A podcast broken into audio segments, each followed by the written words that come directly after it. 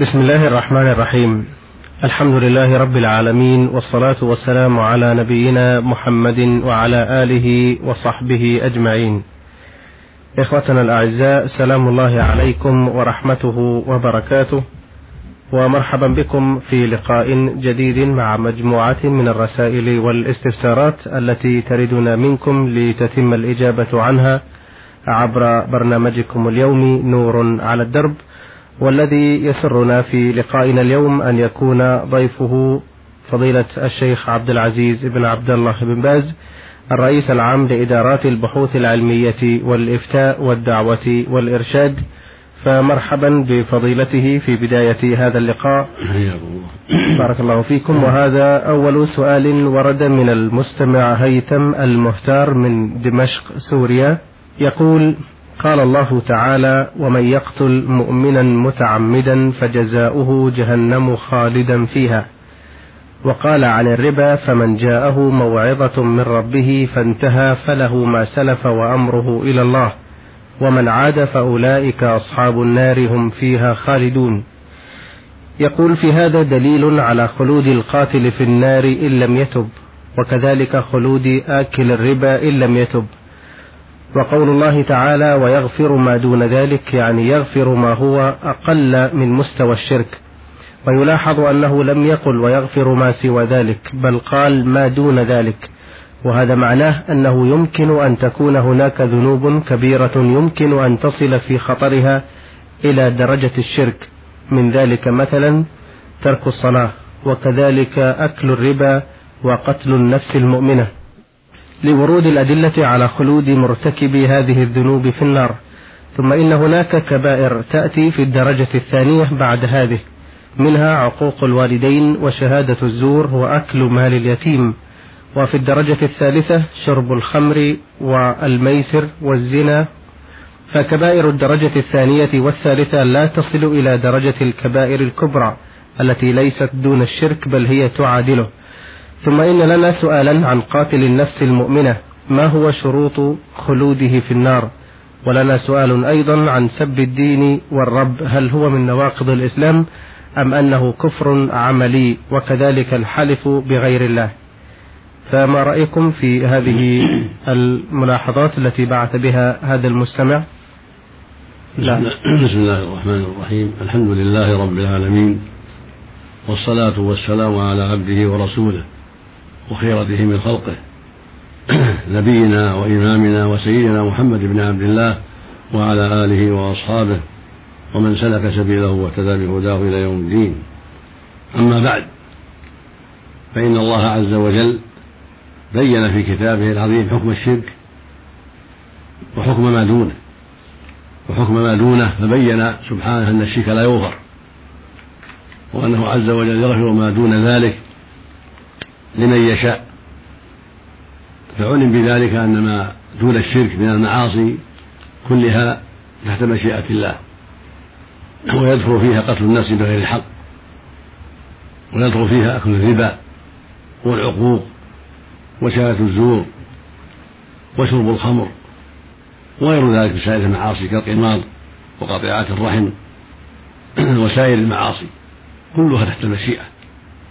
أما التفريق بينها وبين بعضها هذا في درجة الشرك وهذا دون ذلك هذا لا دليل عليه وهو خلاف قول أهل السنة والجماعة فإن أهل السنة والجماعة هم أصحاب النبي صلى الله عليه وسلم وسار على نهجهم كلهم متفقون على أن جميع المعاصي دون الشرك وعلى أن أصحابها إذا ماتوا عليها غير التائبين تحت مشيئة الله.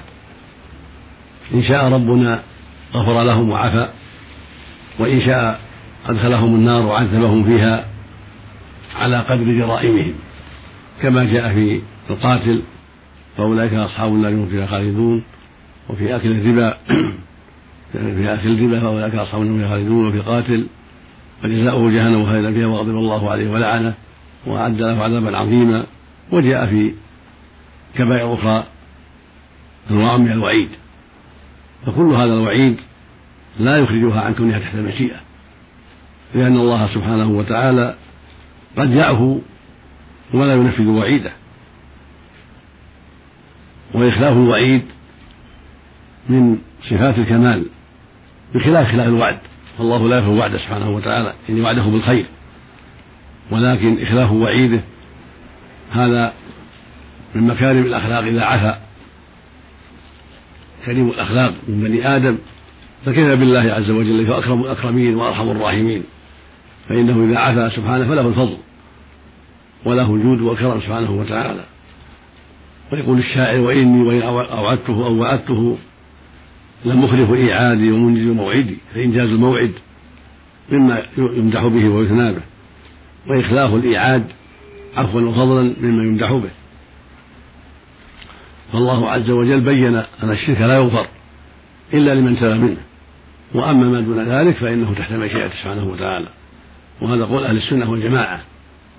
من من أصحاب النبي صلى الله عليه وسلم ومن جاء بعدهم على نهجهم الطيب. خلافا للخوارج وخلافا للمعتزلة. فإن الخوارج كفروا بالمعاصي والكبائر وأخرجوا بها من الإسلام. وهكذا المعتزلة أخرجوهم من الإسلام وجعلوه في المنزلة بين المنزلتين ووافقوا الخوارج في تحديدهم في النار. وهذا باطل مخالف للنصوص المتواترة عن رسول الله صلى الله عليه وسلم كما أنه مخالف لنص القرآن في قوله سبحانه ويغفر ما دون ذلك لمن يشاء قد تواترت الأخبار عن رسول الله عليه الصلاة والسلام أن الله يخرج من النار من كان في قلبه مثقال حبة خردل من إيمان. مثقال ذرة من إيمان وأن الله يشفع في أهل النار من الموحدين عدة شفاعات فيحد الله له حدا فيخرجهم من النار وهذا عام لجميع أهل المعاصي. أما الشرك فلا. ولهذا قال العلماء إن الخلود خلودان خلود مؤبد وهذا خلود الكفرة. فهذا خلود مؤبد لا يخرج من النار أبدا. كما قال سبحانه في حقهم كذلك يريهم الله أعمالهم حسرات عليهم وما هم بخارجين من النار. وقال في حق الكفرة أيضا يريدون أن يخرجوا من النار وما هم بخارجين منها ولهم عذاب مقيم. هذه حال الكفرة. أما الخلود الثاني فهو خلود بعض أهل المعاصي كما جاء في القاتل وفي الزاني في قوله جل وعلا ويخلد فيه مهانا وجمع الشرك والقتل والزنا. فالخلود للمشرك خلود دائم. والخلود للقاتل والزاني والمرابي ونحوهم خلود مؤقت. والعرب تطلق على الإقامة الطويلة خلود. يقول مقاموا فأخلدوا يعني طيب طولوا الإقامة ومدوها. هذا هو الحق عند أهل السنة والجماعة. فالقاتل إذا كان لم يستحل القتل أما إذا استحل القتل ورأى أن دماء المسلم حلال هذا كفر ردة الإسلام. وهكذا من استحل الزنا أو استحل الخمر وقد قامت عليه الحجة فهذا يكون كافرا مرتدا عن الإسلام. وهكذا من استحل الربا بعد إقامة الحجة عليه يكون كافرا. أما من ترك الصلاة فهذا فوق الكبائر هذا من الشرك عند أهل الحق عند المحققين من أهل العلم. أن ترك الصلاة كفر مستقل أكبر. ليس من جنس الكبائر التي دون الشرك. ولهذا قال عليه الصلاة والسلام العهد الذي بيننا وبينهم الصلاة؟ فمن تركها فقد كفر. رواه أهل السنن وأحمد بإسناد صحيح. وروى مسلم في الصحيح عن جابر رضي الله عنه عن النبي صلى الله عليه وسلم قال بين الرجل وبين الكفر والشرك ترك الصلاة. هذا يدل على أنه كفر أكبر. وقال عبد الله بن شقيق العقيلي تابعي جليل لم يكن أصحاب النبي صلى الله عليه وسلم يعدون شيئا من الأعمال تركه كفر غير الصلاة. فدل ذلك على أن ترك الصلاة عمدا كفر أكبر نعوذ بالله. ولو كان متحاولا لم يجحد وجوبها. أما إذا جحد وجوبها صار كافرا بالإجماع لا خلاف في ذلك. وإنما الخلاف إذا تركها تهاونا لا جحدا لوجوبها فهذا هو محل الخلاف. وأرجح القولين للعلماء وأصوبهما أنه كفر أكبر. أما سب الدين سب الرسول صلى الله عليه وسلم سب القرآن هذا ردة من نواقض الإسلام عند أهل عند أهل العلم بالإجماع سب الدين سب الإسلام سب الرب عز وجل سب الرسول صلى الله عليه وسلم سب القرآن الطعن فيه هذا ردة كبرى. وكفر أكبر. ومن نواقض الإسلام بإجماع أهل العلم. وبهذا يعلم السائل ويعلم المستمع التفريق بين الكبائر وبين الشرك. فالكبائر عند أهل السنة من جملة المعاصي. ولا يخلد صاحبه في النار خلدا كاملا خلدا مؤبدا. بل قد يخلد بعضهم خلدا خاصا وهو, وهو المقام الطويل في النار نعوذ بالله. لكن لا بد له من نهاية فيخرجه الله من النار إلى الجنة بعد تمحيصه وتطهيره من ذنوبه. التي مات عليها غير تائب وأما خلود كفره عباد الأوثان عباد الأصنام الجاهلين لما أوجب الله أو لما حرم الله الطاعن في الإسلام السافل لله ولرسوله جميع أنواع الكفرة الكفر الاكبر هؤلاء خلودهم مؤبد دائم أبدا عند أهل السنة والجماعة لا يخرجون منها أبدا. بل عذابهم فيها مقيم كما قال سبحانه كلما خبت زدناهم سعيرا. قال عز وجل فذوقوا فلن نزيدكم إلا عذابا. كذلك يريهم الله أعمالهم حسرات عليهم وما هم بخارج من النار. وأما أهل المعاصي فإنهم لهم أمد ينتهون إليه. ولو طال وسمي خلودا فلا بد من إخراجهم من النار. فضلا من الله سبحانه وتعالى. ومن ورد وممن ورد فيهم الخلود ما تقدم. قاتل النفس والزاني ومن قتل نفسه هؤلاء جاء فيهم الخلود ولكن الخلود مؤقت له نهاية ليس مثل خلود الكفار. فينبغي يعلم هذا وينبغي أن يتنبه له المؤمن وينبه عليه غيره من الناس حتى لا يقع في عقيدة الخوارج والمعتزلة وهو لا يشعر. فإن عقيدتهما فاسدة عند أهل السنة سواء قالوا بالتكفير أو قالوا بالخلود في النار ولم يكفروا كما تقول المعتزلة. فهما قولان باطلان فالعاصي ليس بكافر إذا لم يستحل المعصية وليس بمخلد في النار.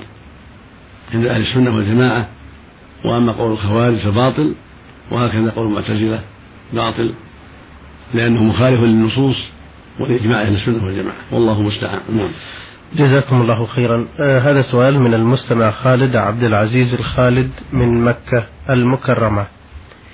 يقول نعلم جميعا مدى ما وصل إليه الطب البشري الآن من تقدم إلى درجة زراعة القلب أو نقله من شخص إلى آخر أو أي عضو آخر كالعين مثلا. فما الحكم الشرعي في حالة نقل قلب غير المسلم إلى شخص مسلم أو عينه أو كليته أو أي عضو من أعضاء الجسم؟ وبالنسبة للقلب فالحكم مطلوب مع النظر إلى معنى الحديث الذي يفيد أن في الجسد مضغة إذا صلحت صلح الجسد كله وإذا فسدت فسد الجسد كله. أما النقل ففي خلاف بين العلماء منهم من يجيز ذلك ويجيز التبرع بذلك وهم لا يجيز هذا لأن المؤمن والمسلم والإنسان ليس له تصرف في نفسه بما يضره هو ملك لله عز وجل.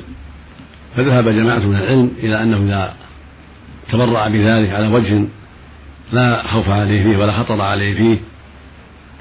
أو أخذ منه عند موته في وجه على وجه ينفع غيره. منهم من أجاز هذا ومنهم من لم يجز هذا. وقالوا ليس للإنسان يتبرع بشيء من أعضائه لأنها غير مملوكة له بل ملك لله. فليس له يتبرع بها لا كلية ولا قلب ولا غير ذلك.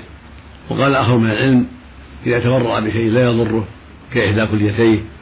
وقرنية وأشباه ذلك فلا حرج لأنه شيء ينفع غيره ولا يضره.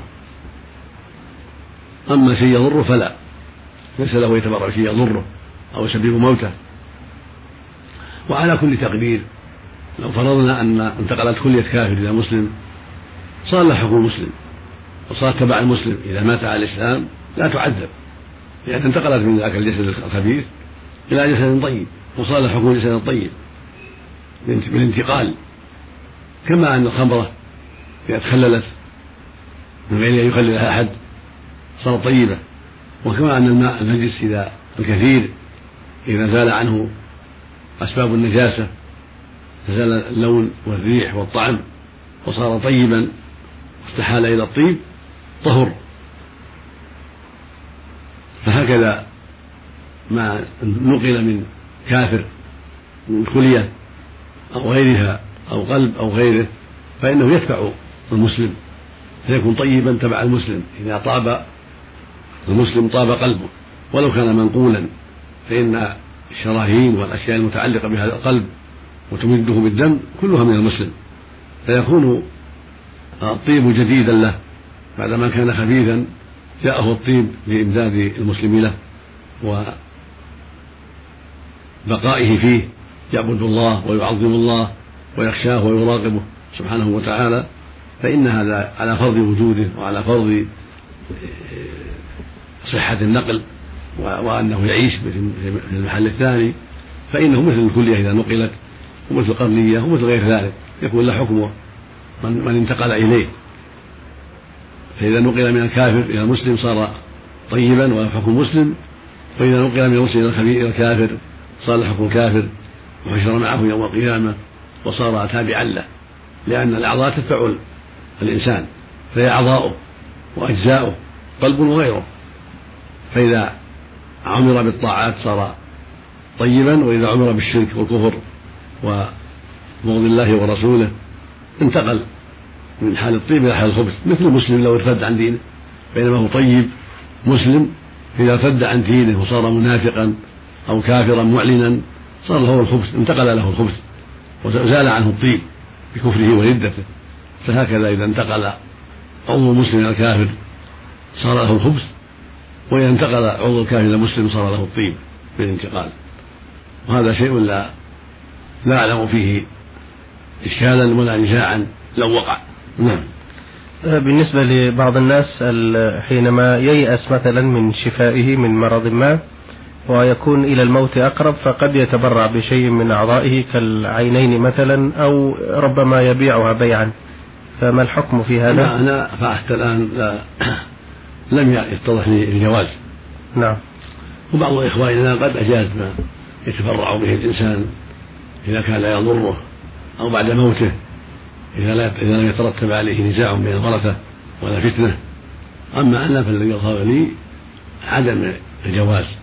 لأن هذه أمور أعطاها الله العبد وليس له تصرف فيها بل يجب عليه أن يقف عند حده ولا يتصرف في أعضائه ولأن المثلة محرمة في الحياة هذا نوع من المثلة يسمح أن يمثل به فيؤخذ قلبه أو يؤخذ أو تؤخذ كليته أو ما أشبه ذلك.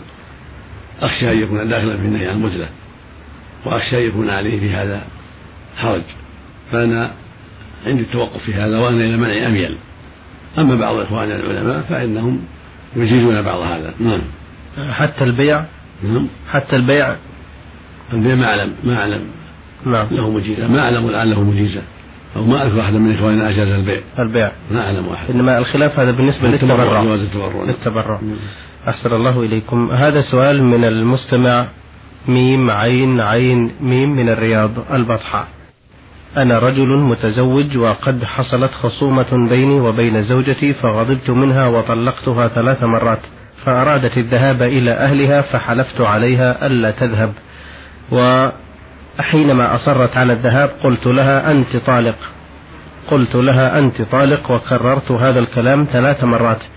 ثم سافرت أنا إلى الخارج ومكثت سنتين ثم رجعت وذهبت إلى أهلها وصالحتها ورجعتها علما أنها لم تخبر أهلها بما حدث ولا زالت عندي إلى الآن وقد حدث بعد عودتها مشكلة فطلقتها وإلى الآن لم أراجعها لا قولا ولا فعلا.